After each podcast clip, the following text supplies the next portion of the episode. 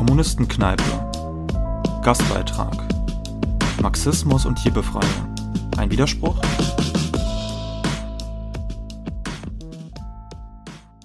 Die Corona-Krise hat es einmal mehr gezeigt. Die Fleischindustrie ist eine der skrupellosesten Industrien überhaupt. Tiere, Arbeiter, natürliche Lebensgrundlagen, für den Profit der Fleischbosse wird alles ohne Rücksicht auf Verluste verheizt. Wie durch ein Brennglas betrachtet, offenbart sich hier, wie das kapitalistische System längst zur Gefahr für die Mehrheit der Bevölkerung und den Planeten geworden ist. Diesen Zweig des weltweiten Kapitalismus, der mit seiner Größe einen tragenden Faktor darstellt, nennen wir das Fleischkapital. Dieses lässt nicht nur jährlich Milliarden von Tieren unter schlimmsten Bedingungen halten, mästen und töten.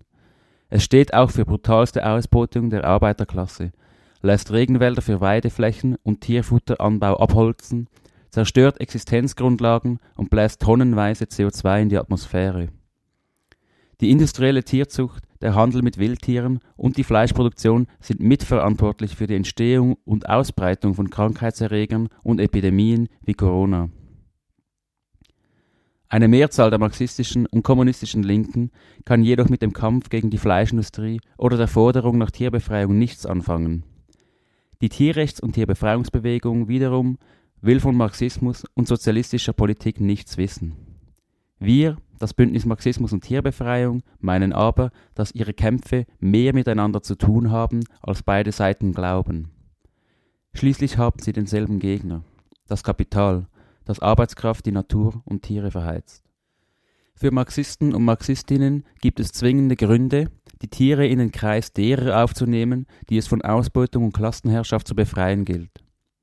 Für das Kapital sind schließlich nicht nur Lohnarbeiter, sondern auch Tiere bloß Instrumente der Verwertung, die einen als Arbeitskraft, die anderen als Arbeitsmittel und Arbeitsgegenstand. Und für beide bedeutet das die schmerzvolle Abstraktion von ihren eigentlichen Bedürfnissen. Sie werden ausgebeutet und leidvoll verschlissen, die Tiere sogar systematisch umgebracht und zerstückelt. Die Interessen beider sind dem Kapital letzten Endes gleichgültig.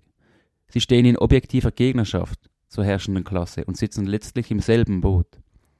Warum prangert man das Leid der einen an, lässt die anderen aber unberücksichtigt?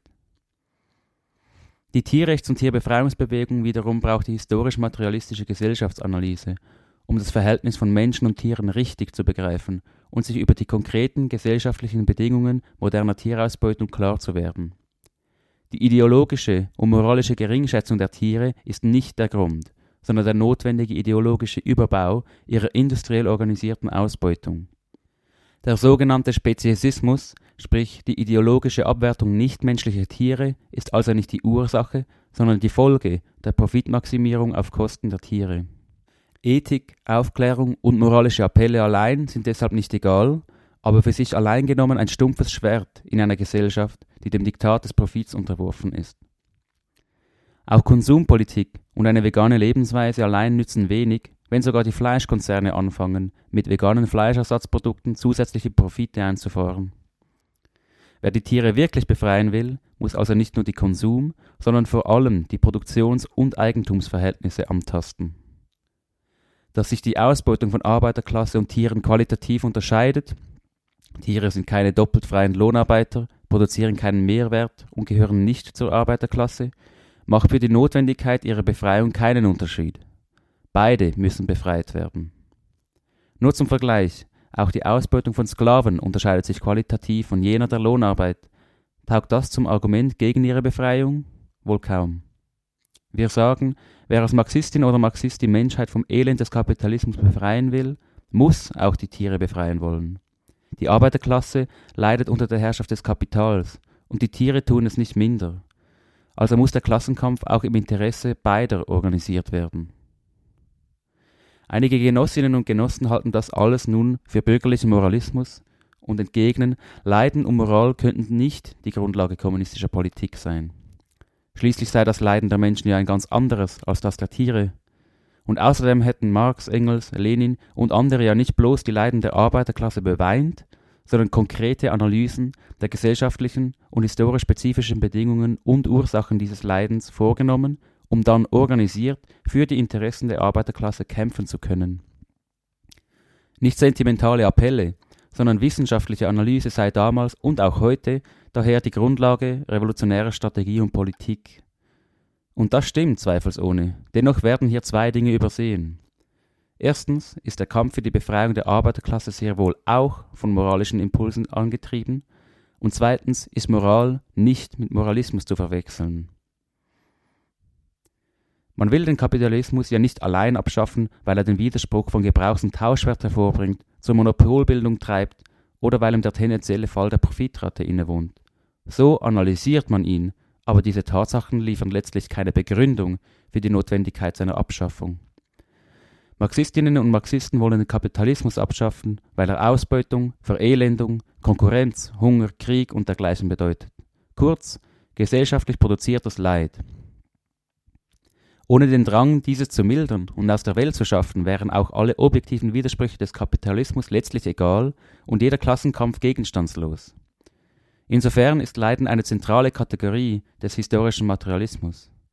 Auch dem Marxischen Imperativ, alle Verhältnisse umzuwerfen, in denen der Mensch ein erniedrigtes, ein geknechtetes, ein verlassenes, ein verächtliches Wesen ist, liegt ein moralischer Impuls zugrunde.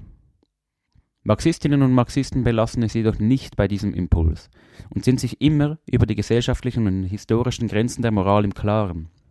Einen moralischen Antrieb haben und ihn zum Ausgangspunkt für Analyse und Organisation nehmen, das ist daher etwas ganz anderes als Moralismus, der die Verhältnisse moralisieren muss, weil er ihren inneren Zusammenhang nicht begreift. Insofern verwundert die Ignoranz, mit der sich einige Genossinnen und Genossen einreden, der Kampf für die Befreiung der Tiere sei per se moralistisch und reine Privatsache. Natürlich kann man das Leid der Tiere und das der Menschen nicht gleichsetzen. Daraus aber zu schließen, dass man das eine abschaffen muss und das andere ignorieren darf, ist bürgerlicher Idealismus. Man unterschlägt nämlich, dass der Mensch selber auch ein Tier ist, woran Marx und Engels als historische Materialisten übrigens keinen Zweifel ließen und sich auch in der Leidensfähigkeit nur graduell vom Tier unterscheidet. Die Verachtung für das Mitleid mit den Tieren ist vor allem folgendes: doppelmoralisch, antimaterialistisch und bürgerlich. Ihr liegt dieselbe Kälte zugrunde, mit der die Bürgerlichen auf den Wunsch der Linken nach Freiheit, Solidarität und Frieden herabsehen. Aber selbst wenn man die Befreiung der Tiere mit Skepsis betrachtet, ist der Fortbestand der Fleisch- und Tierindustrie heute objektiv irrational und zivilisationsfeindlich. Ohne Frage war die Domestizierung von Tieren wichtig für die Entwicklungsgeschichte der Menschheit. Das ist allerdings kein Argument, sie in Form der Fleischindustrie hier und heute noch fortzuführen. Der Entwicklungsstand der Produktivkräfte macht es nötig und problemlos möglich, die Menschheit zu ernähren und zu kleiden, ohne dabei auf die Ausbeutung und Tötung von Tieren zurückzugreifen. Die großindustrielle Ausbeutung der Tiere ist nicht nur längst überflüssig, sondern mittlerweile ein Hindernis für die Weiterentwicklung der menschlichen Gattung. Für die Produktion von Fleisch verbraucht sie wichtige Ressourcen wie Getreide und Wasser, die wir anders viel besser einsetzen könnten. Sie holzt den Regenwald ab um Flächen für den Anbau von Tierfutter für weidendes Schlachtvieh zu schaffen. Gleichzeitig gilt die Fleischindustrie unter anderem als ein Hauptverursacher des Klimawandels und von Zoonosen wie der Corona-Pandemie. Mit dem massenhaft produzierten Billigfleisch der imperialistischen Zentren werden zudem periphere Ökonomien im sogenannten globalen Süden überschwemmt und zerstört. Damit trägt die Fleischindustrie zur Vernichtung von Existenzgrundlagen bei und zwingt Menschen zum Verlassen ihrer Länder. Die ökologischen und sozialen Vorteile ihrer Abschaffung liegen auf der Hand. Sowohl moralisch als auch im Sinne der Vernunft ist es daher geboten, die industrielle Tötung und den Verschleiß der Tiere zu beenden und durch eine demokratisch kontrollierte, planwirtschaftlich organisierte vegane Wirtschaftsweise zu ersetzen. Wir haben kürzlich eine Zeitung mit dem Titel Das Fleischkapital zur Ausbeutung von Arbeiter, Natur und Tieren herausgegeben, die sich in über zehn Artikeln mit diesen Fragen auseinandersetzt. Es finden sich neben Interviews mit ehemaligen Lohnarbeitern der Fleischindustrie auch Analysen beispielsweise zum Charakter der Fleischhegemonie oder bürgerlicher Antworten auf die Tierfrage. Die Publikation soll aufklären und einen kleinen Teil dazu beitragen, fortschrittliche Kräfte gegen das Fleischkapital zusammenzubringen. Die Zeitung richtet sich daher an die Tierrechts- und Tierbefreiungsbewegung, die Klima- und Ökobewegung ebenso wie an Gewerkschafter, Internationalistinnen und Internationalisten Kommunistinnen und Kommunisten sowie andere Linke. Wir freuen uns über Kritik, Diskussionen und Auseinandersetzung mit den Inhalten und Positionen der Zeitung. Sie ist nach wie vor erhältlich und wird gegen Spende verschickt. Meldet euch dafür über unsere Facebook-Seite Marxismus und Tierbefreiung oder über unsere neue Homepage. Unter www.mutb.org kann die Zeitung bestellt werden. Außerdem gibt es weitere Artikel von uns zum Thema.